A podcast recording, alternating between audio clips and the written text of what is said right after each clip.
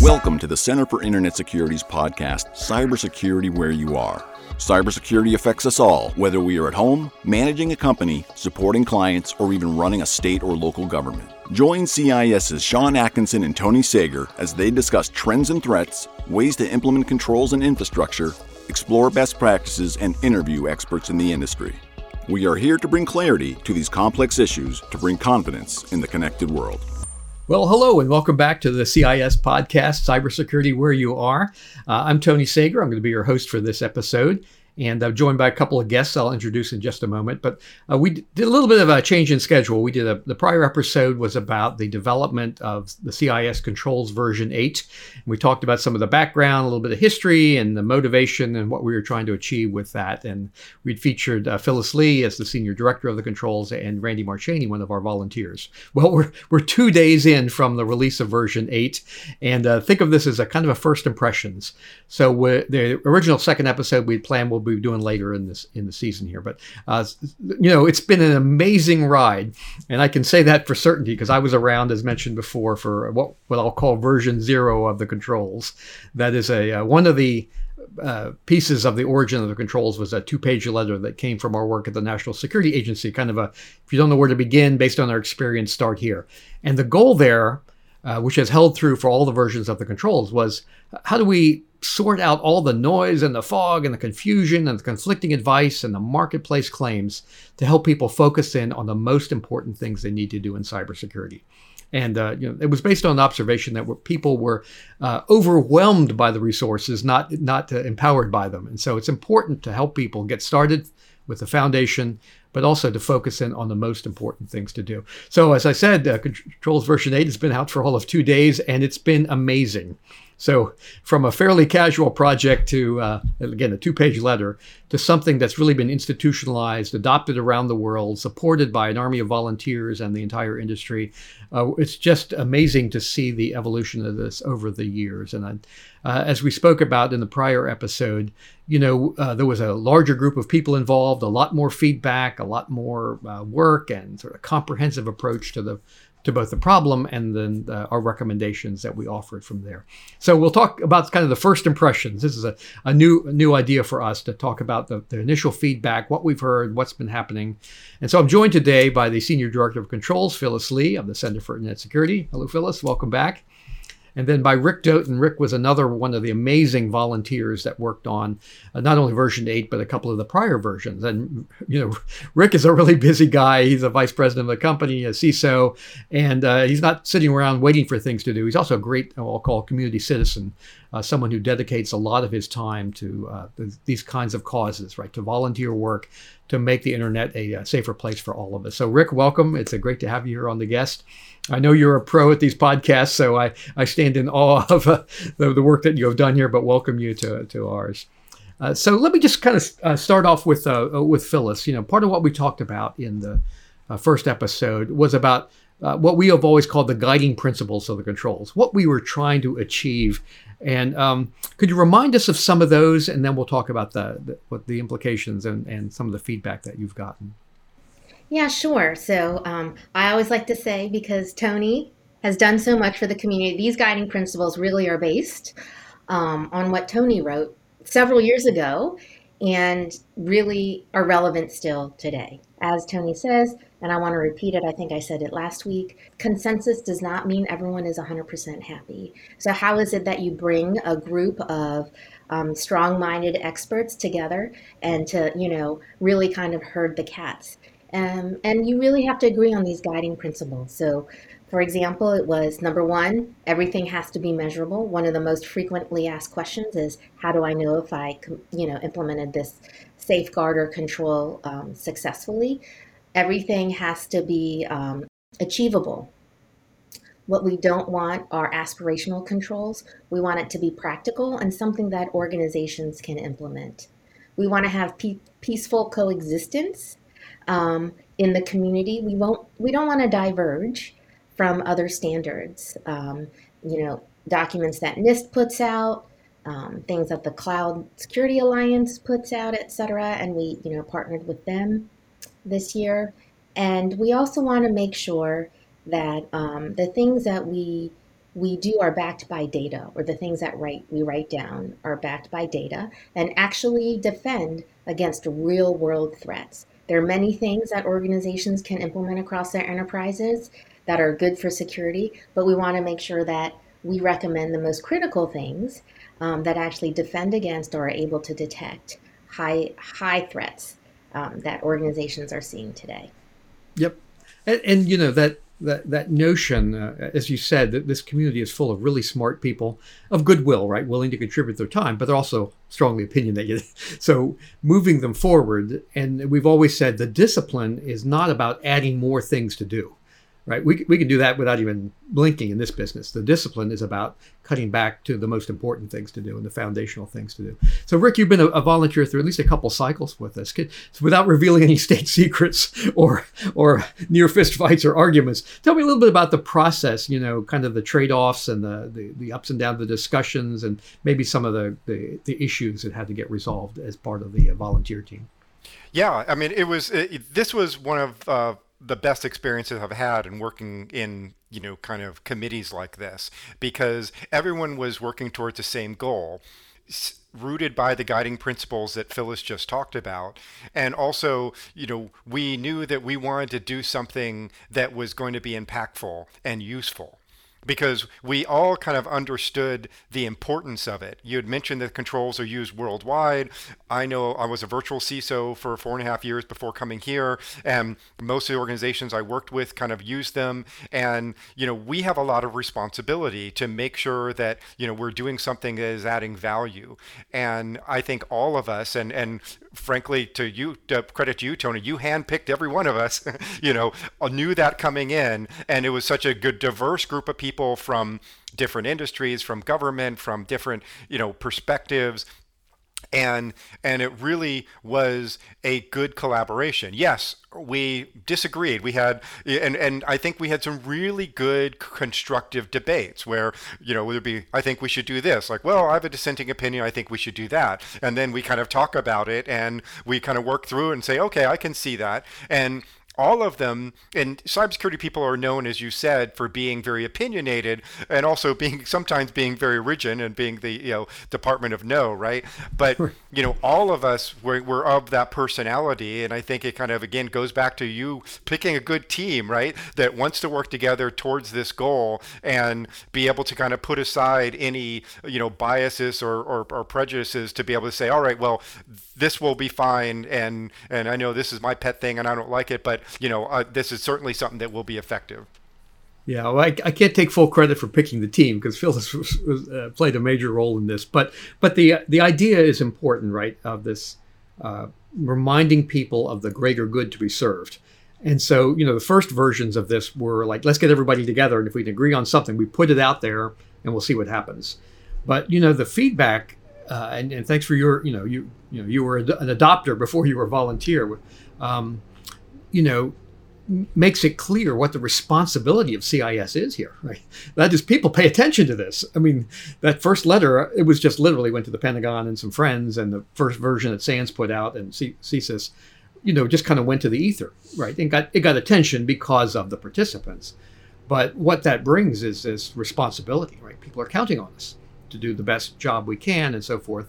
And so I think that's one of the things that's really matured about all this. Uh, you know, from an email flood that would just show up. Anybody got any comments? Send it to here. You know, and folks, you know, are hesitant to reveal how chaotic those first versions were. But but you can just imagine, right, from uh, uh, feedback from all over the place. But the the way we both request, manage, gather, and use feedback has really matured. Uh, Phyllis, give us a little insight into kind of that process here, because that was really the backdrop for what version 8 was, right? It's not a mystery think tank or just a hand-picked group of volunteers. It's actually a pretty pretty broad set of in- information that helps drive this. Yeah, sure. So um, we have a custom tool called Workbench in which we manage all our communities. So what's great about where we are with controls, we have the main document controls um, community. Uh, it was version 7 and then now, of course, we have one for version 8. We also have communities around our tooling, our control self-assessment tool. We have communities around our different um, companion guides. We have the cloud guide. we have the mobile guide, and of course, we have our mappings community. And so, what we're able to do is gather comments from all these different communities, right? People who are using the tool have comments about, hey, why does this control say this? Why does this safeguard say this? How do we measure this? What do you think we should do? People in the who are in the cloud community also provide us feedback. What about this tool? Who's responsible for what? And we gather them all and we decide to include them into the main document. We also get feedback with our outreach um, with different organizations. We have the MSISAC, um, and we get feedback from SLTTs. So we take all of that in, which drives um, what we do with all our documentation and all our best practices guidance. Yeah, this, this idea of sort of uh, managing right these thousands, literally thousands of volunteers, and sort of collecting resources so that we're all, you know, we all bring different experience, but we also um, you know want to start from a I'll call it loosely, very loosely, a common body of knowledge, right? It's not it's not just what you know, but it's sort of like, okay, what are the big threat reports telling us? What is the feedback from the users telling us? And so being able to sort of set the level for the group and still take advantage of the uh, uh, experience. I remember Rick a number of uh, discussions, right? So you bring uh, you know a lot of tremendous experience, and our, our prior guest in the prior episode was Randy Marchany, who I always enjoyed because since he's a CISO for Virginia Tech, right, a major academic institution, he's got a, he has a whole different body of knowledge and you know practical experience in dealing with these. And I know you two had you know a number of things where you were comparing notes about, oh, you know, the way an academic institution deals with it is really different than the way a commercial company. Any, any of the sort of background of that kind of stuff you could share with us, Rick? Yeah, Randy and I worked a lot together, and you know, it also helped that he was one of the SANS instructors for the controls, and so a lot of times I'd kind of ask him. I said, "What did you talk about?" In this particular control or what were things that some of your students have a challenge with. And that really informed a lot. But you know going back to the you know yes it was kind of a uh, it, what what what Phyllis was saying that we have a lot of input and and uh, from from lots of different places. And that the panel was really just to kind of you know normalize it and focus it and kind of put it down. And then we'd have discussions of whether or not we you know agreed with it. But yeah particularly with you know uh, I kind of call randy my writing partner is like when the sections that we, we a lot of sections we work together on i would kind of put together thing and then we sit there and have a discussion about it and and you know he is you know has both an academic perspective and then the uh, the the CISO of a university which is really like a small town. I mean it's a very dynamic environment with lots of things you don't control and and then the community and so it was really good to kind of have you know my experience of being in the corporate world and also you know having worked in defense industrial base and right. and and kind of viewing that and and i think that it really kind of added to the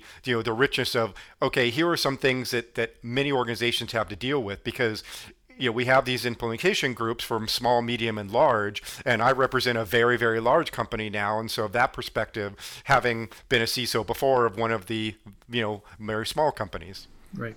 I think, and it it it, it uh, reflects one of the things Phyllis said, which is, you know, we're, we're not interested in, in issuing gold-plated guidance that no one will use. And so, hearing about that, right? What are the practical implication issues? What do students ask? What do you do in the university? What do you do in the commercial setting? And you've dealt with, you know, gigantic defense industry companies and very small ones and everything in between. And so you you have to to try and sort of figure something out, right, that is workable and I think one of the tricks of the controls, I always said, the security frameworks and recommendation lists, they range from the cosmic to the microscopic, right? You know, the cosmic is uh, do good in security and write me a paper that said you did good, and then the microscopic is, you know, buy this thing and put it in place. You know, tell me and show me it's in place, and everything in between. And we're we're always struggling with what I'd call the sweet spot, right? To be prescriptive without being too general, right? Without being you know focused on a problem without being tied to a particular technology or vendor tool or whatever. And that is that is a hard trick to get right. And there's a lot of discussion around those kinds of things. And the mix of sort of technology and processes you know is is a constant swirl in those discussions. So yeah very very rich. And i tell you if we could sort of record those discussions and maybe throw away a few of the outtakes it would just be fascinating listening to me because you're you're hearing some incredibly experienced people you know, focused on these issues. This is not wizards pontificating and trying to one up each other. These are really uh, legitimately great discussions that uh, you know, and the, and the goal is to have, let people benefit from these discussions without having to sit through every week for multiple hours, you know, chewing on these. So, Phyllis, all right, so we've two days into the release. Give me a few teasers about some of the things you're hearing. Right? Is it, you know, uh, villagers with pitchforks and torches? Is it, uh, you know, what what is what are you hearing from the community in, in terms of the in, in, sort of initial response to the version eight? So the good news is that I'm actually hearing a very good response. Okay, great. um, I was telling you how we have all these different forums mm-hmm. um, for the um, CSAT, our control self-assessment tool. Aaron Piper, who's the PO for that tool, shared with the group. Someone said, "Hey, we just turned to version seven. We were we just started version 7.1, but version eight has this uh, service provider management in here. We're changing right now based on this okay, control gotcha. alone." Yeah. Um, this morning I was on um, a podcast with MSPs and they said, "Why did you put in that 4.6 infrastructure as code where we have to, you know, um, have you know securely managed secure configuration?" He's like, "That's hard for us." And I said, "You know, hey, the number one thing you can do is have a secure configuration to help defend against, you know, a- against um, attacks and." Um, we think that you know organizations that are moving to cloud need to make sure your service provider is doing this, or you know who's responsible for what. And and the person agreed wholeheartedly, right. but said, you know, this is going to be hard. yeah, and that's that's another so, great example, Phyllis, of the you know we we uh, try to reflect right. I mean, it's been an exciting year plus for everybody in the industry for lots of reasons, but the the work to move from home you know all the remote employees to be supported and all the sort of changes in the industry itself right in addition to the social conditions around it you know says that you you have to think about how these things get implemented right? How does IT support businesses and and and so forth? And so thinking about these issues of like so the service provider you know control uh, management control is really a, a, new step for us and a way to think about this problem and to re- accurately reflect you know what people are really doing Right? These are complicated problems. The technology is fast changing. And so this thinking about those kinds of things is really important. So Rick, Rick, I'm going to hit you with a loaded question early here, though. Who's someone must have asked about what happened to my 20 things? Why are there 18 things? I mean, has the world ended based on that, or you know, give us a little bit of uh, sort of the well, thinking behind. I guess the I guess I was so used to calling the 20. Right. You know, I remember when it was con- when it was originally the consensus audit guidelines, yes, right? The CAG, right. um, or the san 20 critical security controls. And Steve for have that. And I remember in version six, you know, about six years ago, we purposely changed the name to say the critical security controls and not the 20 exactly, critical security controls to give us the leeway to change, to add or subtract, and we, you know, if we need to. And now we're at that point, right? No, I don't think that anyone you know, in some of the discussions that, I, that I've had, you know, they appreciate the focus. Okay. And particularly the ones that kind of we got rid of, yeah. right? That were kind of superfluous, you know, we're already embedded in other things, didn't need a whole new section for portion protocols and boundary defense and, and things like that. And so I really, you know, that that that you know, my peers that I've kind of talked about in the last couple days have read it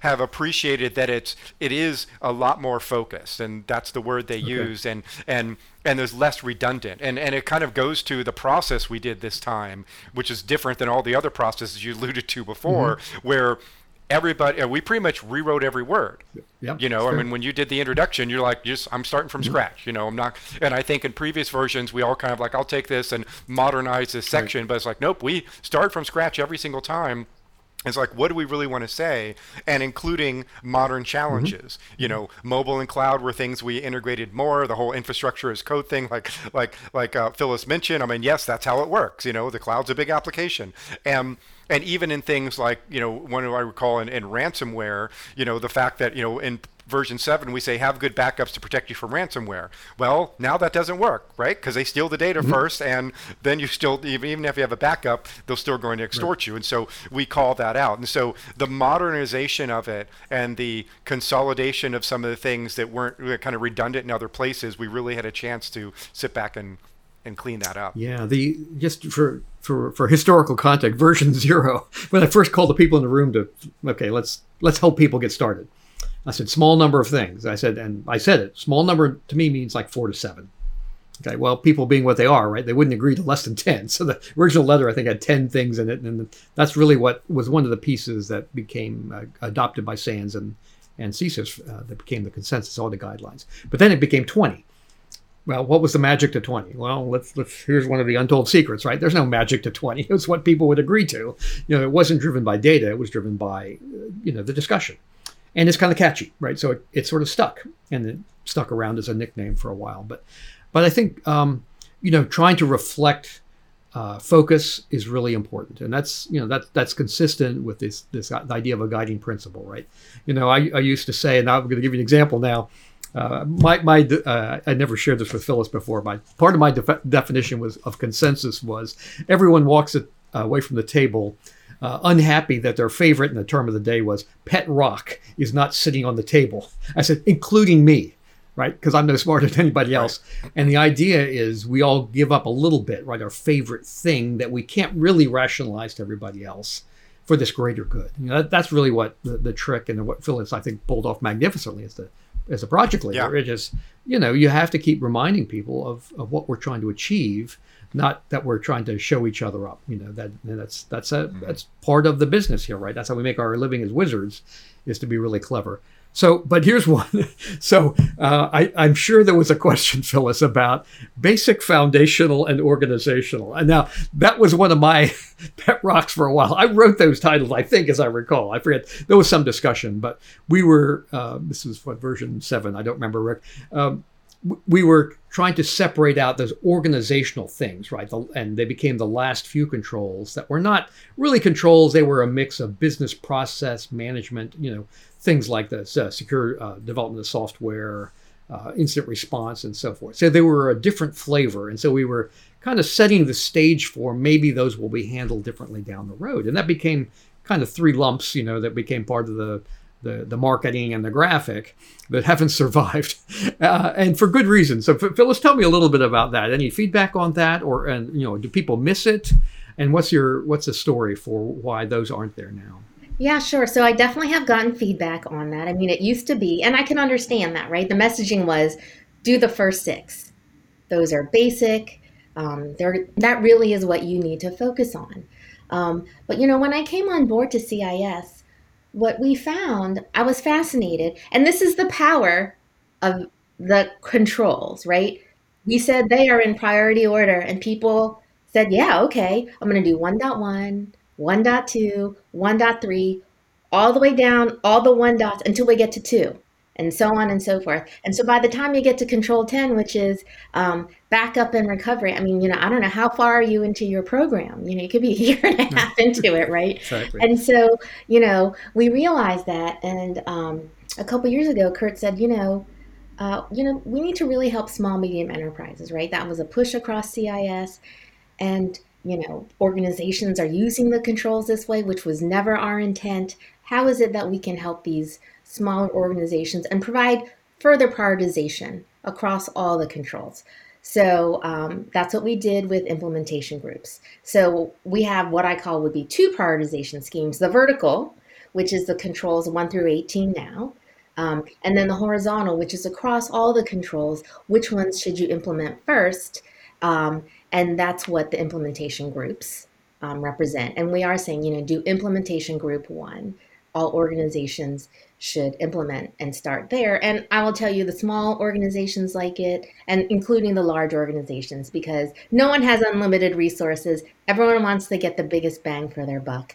Because we do the work to say implementation group one can defend against these top five attacks through our community defense model, that also provides further justification um, for you know why why should you start here.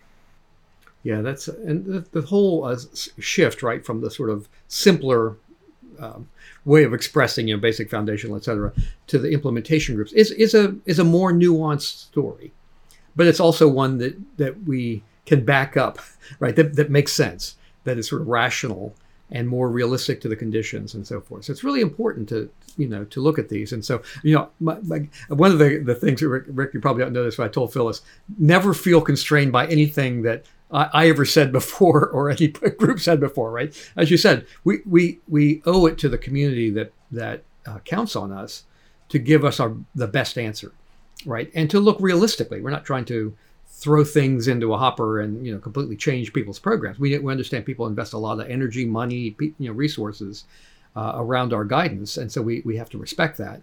at the same time we owe them an honest answer. So we, you know, these are these are challenging discussions. We do our best to lay them out. Uh, this is not a one size fits all either.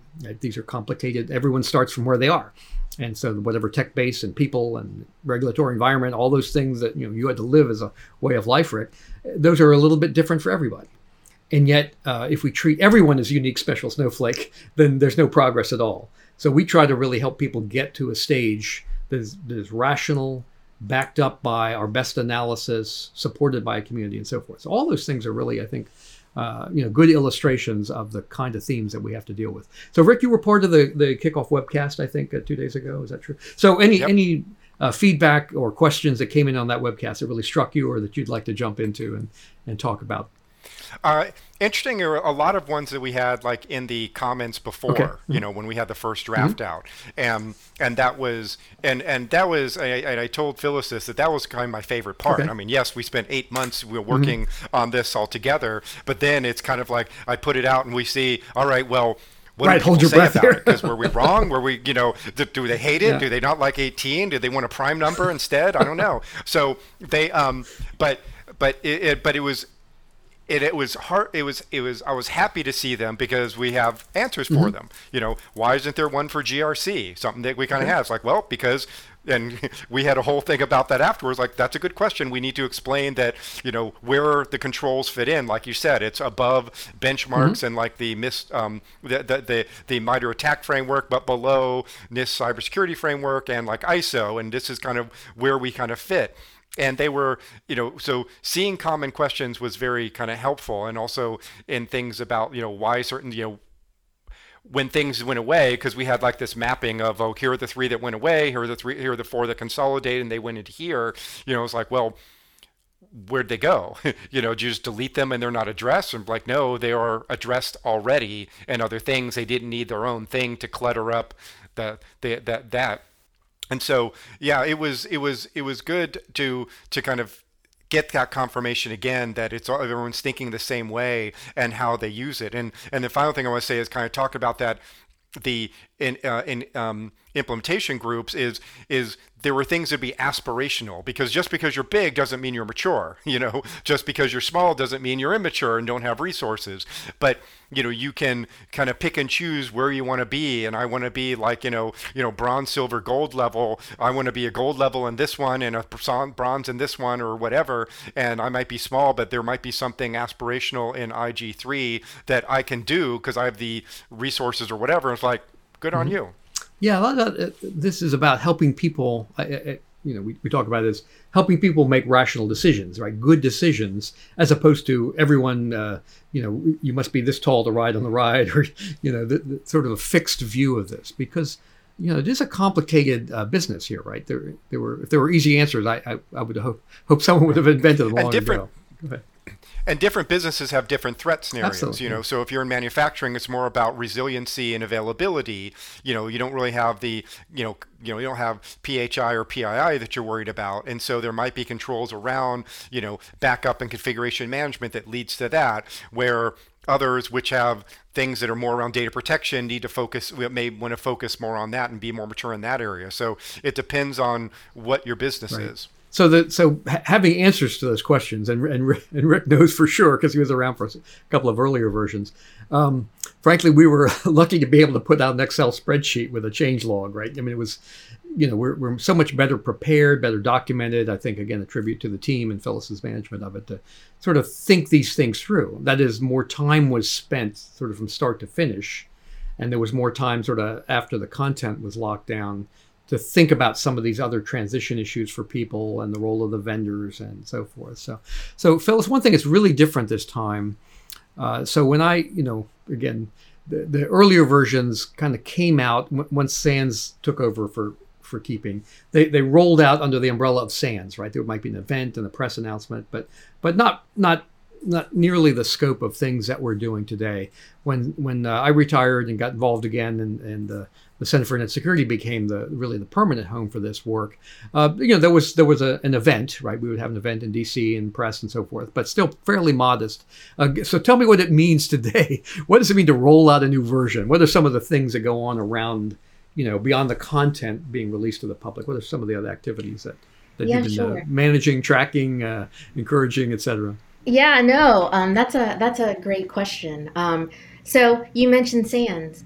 Um, you know, the, the document, the content was locked down in February, and we didn't release until now. So why is that? Because there are so many dependencies on the document. SANS needs to create training around it, so we had to hand over the final document to them. We have tooling, the control self-assessment tool. Um, people wanted, you know, I said, well, I'm not sure if people are going to start on day one, but you know, we should be there just in case. Turns out, yes, we got got feedback. We're flipping now. We love it. We're going to do it now. And so I'm like, woo, okay, you know, good thing that we did that. So we had to update the controls self-assessment tool, the um, the um, controls assessment specification. That is really around vendors actually um, implementing, Mhm. you know, tooling around assessing against the controls. And I want to say that has been also extremely helpful. You mentioned about being vendor neutral. We went to a few vendors to say, is this logical? We're not tool vendors. We want to automate the um, assessment of controls as much as possible. Is this something that can be done, you know, in a vendor neutral way? So, you, so we went to different vendors as well as service providers, cloud service providers, to have them review that, and that was helpful. Um, we also have our um, mobility guide updated because of mobile devices and how prevalent they are. Um, while they're included in the main document, the question is, how do I um, implement this in an MDM? Um, you know, and we also updated our um, community defense model, which will be out later, but to say, hey, can we uh, defend our choices around implementation groups, implementation group one? Are we still being, are we still able to defend against the top five, which is yes, et cetera, et cetera. So um, it really is around um, providing that for everybody as well as mappings. Um, you know, we wanted to make sure we provide that service to everybody. And, you know, on our webinar on Tuesday, um, everyone said, Are you going to be updating to NIST? Are you going to be updating to this? Are you going to be updating to this? And so I really took that as encouraging because people are people are going to start using controls version 8 and they want to know what does it mean when I convert to 8 and I am subject to the audit on all these other regulatory frameworks and they wanted to know that and so um, i'm excited to say that you know for the top five which is a lot of mappings the top five of the mappings that um, that are most downloaded um, you know those were those were released on day one so it was very exciting Yeah, that's and that's so amazing. You know the the amount of work that's happening in parallel, you know, both by the CIS team, but also the marketplace to, you know, sort of prepare for this, right? So so that so we become part of the ecosystem. You know that is the expectation is there, right? It's going to be used. I need the tools. I need training. I need uh, information from CIS to help me. Other documentation. And so uh, managing all that, right? So so release of a new version has really taken on a really uh, large scale in terms of all these these different elements that go with it, right? It has to be managed in a way that again uh, helps helps the adopters. I mean, that's the bottom line here, right? Is our ability to help people uh, understand the problem, you know, and sort of take action without having to do the kind of analysis that's happened over the last umpteen months to, you know, to create that version. Uh, Rick, any other sort of favorite feedback that you heard from the webcast or prior to the uh, prior to that? I guess it's the uh, appreciation of you know the glossary because we did Oh, a lot more, and Phyllis had an amazing team of people as you were just describing that did all the behind the scenes stuff. So Hmm. we just kind of like did all the the discussion and and wrote things down, but then so they had to you know go map it. So we had a lot more consistent language that you know yeah. you know we call the same thing the same thing in all of them we you know to make it easier to be able to grade and question whether is an organization different than enterprise which is different than company Right. you know or what is an asset and is an asset and as we talked about on tuesday whether mobile or portable yeah, assets was, was was something and the definition and so by clarifying that i think it's going to be a lot more usable um, you know certainly some things you one was about you know data protection was 13 that you know moved all the way up to three. I mean, it was a Yeah. big mover, you know, in, in the in the in the in, in the uh, in in the list, and and kind of like, why you know was that and and and those kinds of things and so you know, it was good to, to answer those questions, which were ones that we kind of also kind of weighed and did lots of discussions about, right. and be able to share people that this was not just arbitrary. This was, you know, and and there were some things that I remember, like I said, when we got some of the feedback from the public that were totally like, "Yep, we missed that. Good good point. Yes, mm-hmm. put that in." You know? That's right. Well, I think part of the, uh, the, the rollout process, right, is to I'll, I'll call it humanize the whole process right? And I remind people regularly when I talk out, uh, there, there's no like mystery think tank, right? And giant building of, of folks that's doing this. This is a community activity. And so, uh, yeah, there's a couple of things that, that certainly the CIS has initiated and created, you know, but but most of the ideas really come from the adopter base, right? How people use things. And so the, the more stories we gather of that, and we've been doing you know much better at that over the last few years to how, how are you using it? And, and what are you struggling with right? And what's you know what what is your environment like?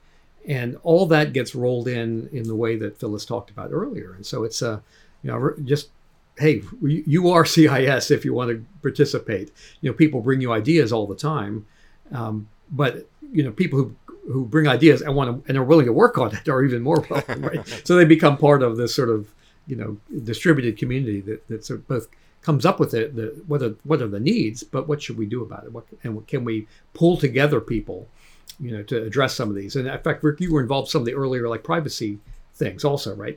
You know, it's like right, yeah. okay, people are asking, let's let's go find some experts, pull them all into a virtual room, physically or virtually, and figure out you know what's going on out there and what what resources can we work with, right? That, that sort of thing is I think been routine.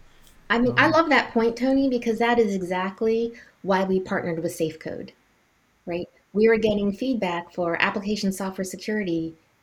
Hey, this is great, but you you just it it's cursory guidance, right? We really are we really are creating our own code here. What is it that you want us to do? And it's like a big Fortune 100 company that I got feedback from, as well as other organizations saying, you know, we want to do it properly. We want to do it correctly. Can you please give us more guidance?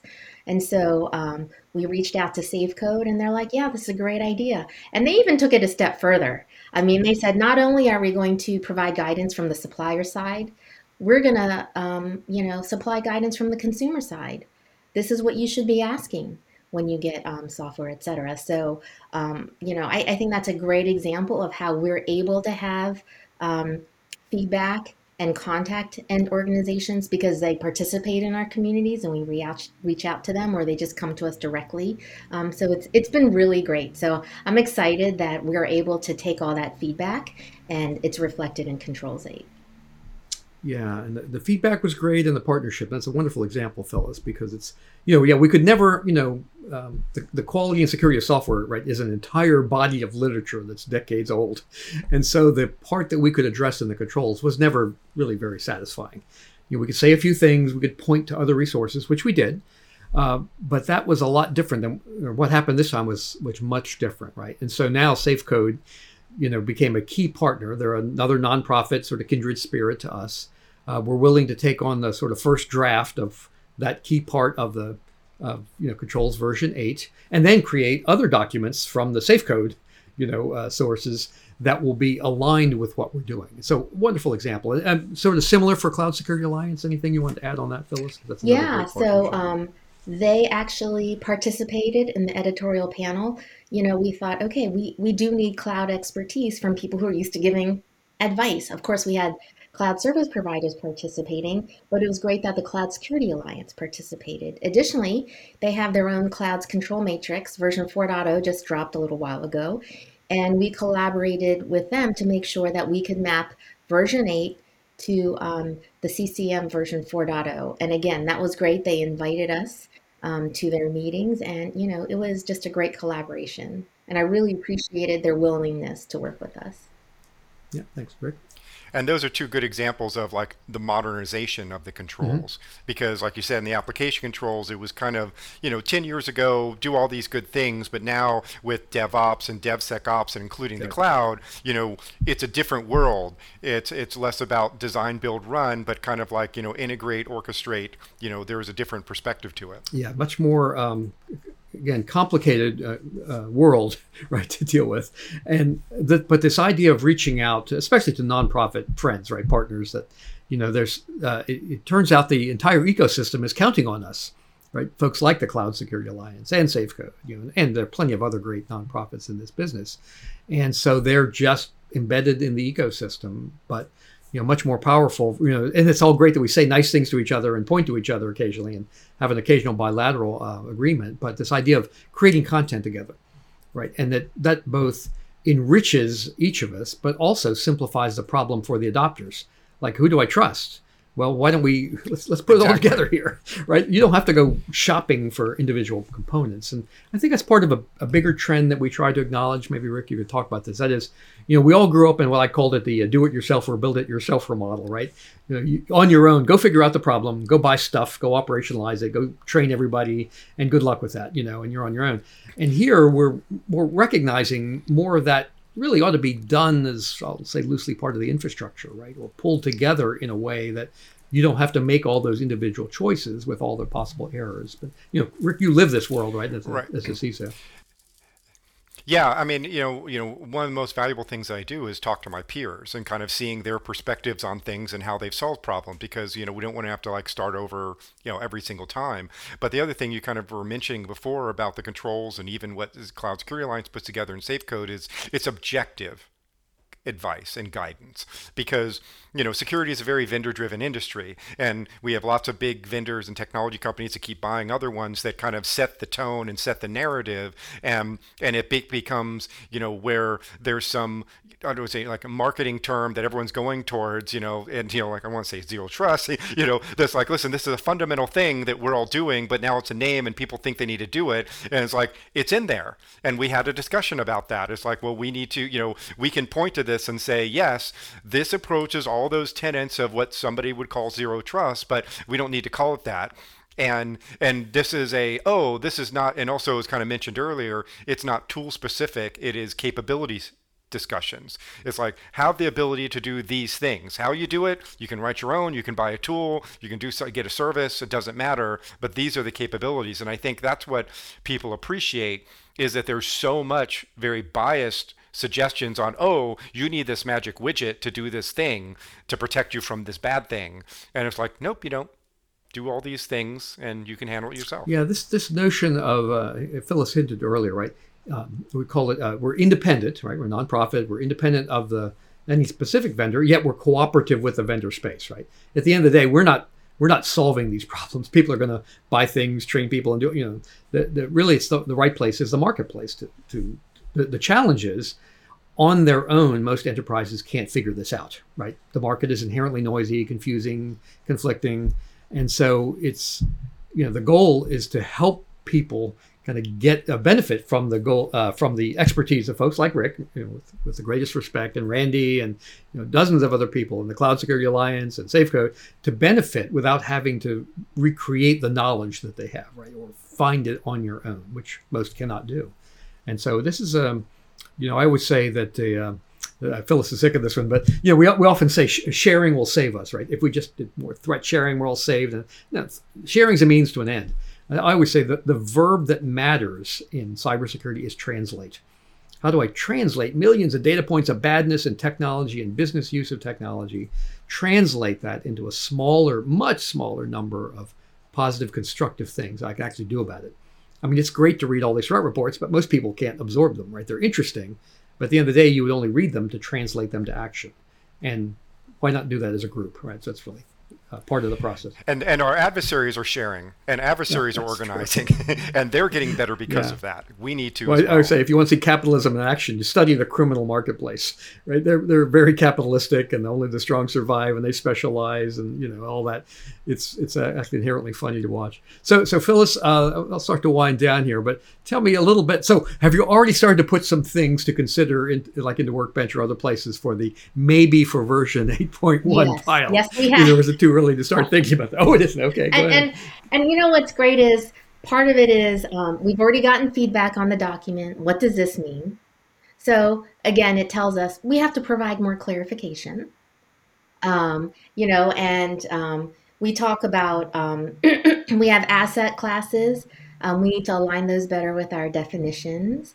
Um, I think we already got feedback. You know, a lot of it also goes into um, the companion guides. You already touched upon it today. We did get a lot of discussion around GRC. We want to create a companion guide around where is your where is the controls framework, the CIS controls, where does it fit in the ecosystem of GRCs? We've gotten a lot of requests about privacy. Where do where you know how is it when you implement controls? What does that mean for privacy? We have a lot of questions on zero trust. what does that mean for control? So all these things um, we are going to provide either amplifying guidance or integrate into 8.1. So yes, we we already have our Confluence pages set up, and um, you know we'll be we'll be updating all our um, all our documentation as appropriate. So, so how do people get that feedback to you? So please uh, join our workbench community. If you go to cisecurity.org, you'll see you can join our um, risk assessment community, the CSAT, um, or the controls version 8 community. Um, please, please, we work so hard. Robin on our team, she she's very um, adamant about getting responses to people within three days. And don't be surprised if you also get an email saying, "Hey, that's a great question. Um, let's talk more about that. What can we do?" right. Yeah, so the, this idea of, you know, again, th- there's no mystery think tank, right? And Workbench, which you referenced earlier, is our closed social media platform, which anyone can have an account on. And you are a participant in these discussions, right? You're putting ideas there, you're answering questions, and, you know, it's a really powerful um, uh, mechanism. And again, there's thousands of people involved in this, and, you know, not all active, but lots of them are. And it was a key source for version 8 of the controls. It drives the CIS benchmarks you know, this is a really uh, an amazing resource that allows you to be part of the process, right, and not wait for an annual workshop from a government agency or some other mechanism or a formal feedback, you know, call for call for comments kind of a thing. This is an ongoing discussion for us. Uh, any any last thoughts from your perspective, Rick, on the the version eight and sort of the, the process. You're a survivor of a couple versions, and um... this was a great this was a great experience, and we worked really well. And I think that yeah, they, we look forward to the feedback. And we look forward to adding adding that in and considering because this is really crowdsourcing. I mean, that's the most accurate way of doing anything. Is and and we were just kind of like the the conduit to kind of like take it and you know Phyllis's team normalize it and then we present it like does this make sense? Does that make sense? Oh that's a good idea. It's like nope that's a you know a very specific vendor term that we're not going to use. We want to make it more general and and be able to apply it that gets it out to the people to be as useful as possible. But I'm you know always uh, proud to be part of, of supporting this and especially am proud of you know version 8 and what we put together. And i look forward to even had a friend this morning in one of our local charlotte ciso calls that i have um, social calls we have that says like this is great because it exactly says the thing i've been trying to push and i can say here's a document that suggests to do this so this will give me some ammunition. I'm like cool. Yeah so another happy uh, consumer we appreciate that Right. Phyllis, any, any last thoughts from your perspective on the, the V8 process, the rollout, and the excitement? I, but the work is just starting, so I, I know you, you don't well, get the rest of it. I would say that um, number one, this was a great experience for me. Also, um, the volunteerism and the um, you know enthusiasm of the group, like people like Rick and Randy, who was on last week, was amazing. The reception, um, you know, we had a kickoff um, webinar that had over four thousand registrants on Tuesday was amazing. Um, you know, and the number of folks who've reached out on LinkedIn and who um, who who have downloaded the document again record numbers. I'm, I'm so excited. I would say you know please please please get involved. Give us your feedback. We look at all of it. Um, please look forward to our community defense model um, which will provide more details on how it is that we back our choices by data as well as um, i do want to talk about uh, i'll give a plug. We have these living off the land papers where we really want to integrate it doesn't want to we don't want to be just controls. We want to look across all of security best practice practices. Another term i steal from tony economic optimization around best practices to implement on your networks. Um, we want to be better than um, implement this benchmark or implement these, this control. We want to say hey um, the first instance of this is rdp we want to say hey we know we're in a remote environment. You guys have to use rdp to remotely manage your networks um, here's the minimum set of security best practices you need to implement across your network to help lock down or secure that protocol as much as you can. Um, and that is across benchmarks and um, the controls. It's down to the safeguard level as well as down to the configuration setting. So in this way, organizations can really understand what they're doing. And so, um, you know, we're constantly trying to update our um, guidance to be practical. We know that organizations don't have a ton of resources, so we want to try to be um, as um, efficient as possible when it comes to um, outputting our guidance. So, um, and, and, and again, we get that from our end organizations. Like, you know, they can't do it all. So let's be better, let's be more specific and provide the guidance that organizations want. Yeah, so there's a, a lot of work implied in there, Phyllis, but it's all great stuff. And again, driven by, you know, the real life problems that, that the, that uh, adopters you know face and share with us right and so we, we again we welcome that we that's that's how we decide what's next as we listen to the feedback from the community. We look at the environment around us, and we try to juggle all that into into useful products. So yeah, it's been an amazing ride, uh, Phyllis. I uh, I stand in awe of your work as the project leader for uh, version 8. Uh, Rick saw me in action in prior versions and he knows I'm not nearly so good. But, you know, the, the problem or the challenge this time, I think, was bigger than ever, as we talked about, right? All the all the complementary companies, all the new issues, the social uh, effects of working from home, and so forth. I think really made this an exciting uh, time, and there's just so much more coming ahead of us. So we're going to wrap up for for this episode. We really appreciate the, the time that you both spent. We appreciate this our again, first impressions or first look at uh, what we've heard about uh, version eight. Uh, Rick, uh, for the record, let me just tell you, worked with you for several versions. You are an amazing resource for the community, a great citizen, someone I just only the greatest admiration and respect for, and uh, treasure having you on the, the team. And every moment that you spend as a volunteer is a is a value to so many people, and that I hope they get a chance to see you. Thank it's, you, Tony. A, I really appreciate my, that. My honor, absolutely. Uh, Phyllis, same to you. Uh, this was uh, your your first version of the controls, so uh, came in swinging. Uh, you know, a couple of uh, really big changes, even before version eight. You talked about implementation groups, right? That was a like we need to do this someday, and for me, someday was always tomorrow, and you just took it and ran with it. So really appreciate your your leadership, but also the um, you know the, the the people skill to herd cats towards common cause, and because I know for a fact, right, it's the, the challenge is not about getting experts, it's about sort of marshaling them towards this cause. Uh, and all focused on the, the greater good across the community. So it's with great respect. I got to participate this time as you know uh, as an observer. I'm not the guy making changes at the last minute. You know, uh, I think Rick was winding up doing a lot of that for version eight. But just a great pleasure to work with such fine folks and uh, all the team that came together around version eight. Thanks to all this. So, so this is it for today's show. Um, thank you for tuning in to the CIS uh, Cybersecurity Where You Are podcast. We'll uh, so whatever means you use to view us, please subscribe. Uh, we have a lot more interesting things coming up over the future. Phyllis hinted about CD CDM, the community defense model coming out. I'm sure we'll be featuring that.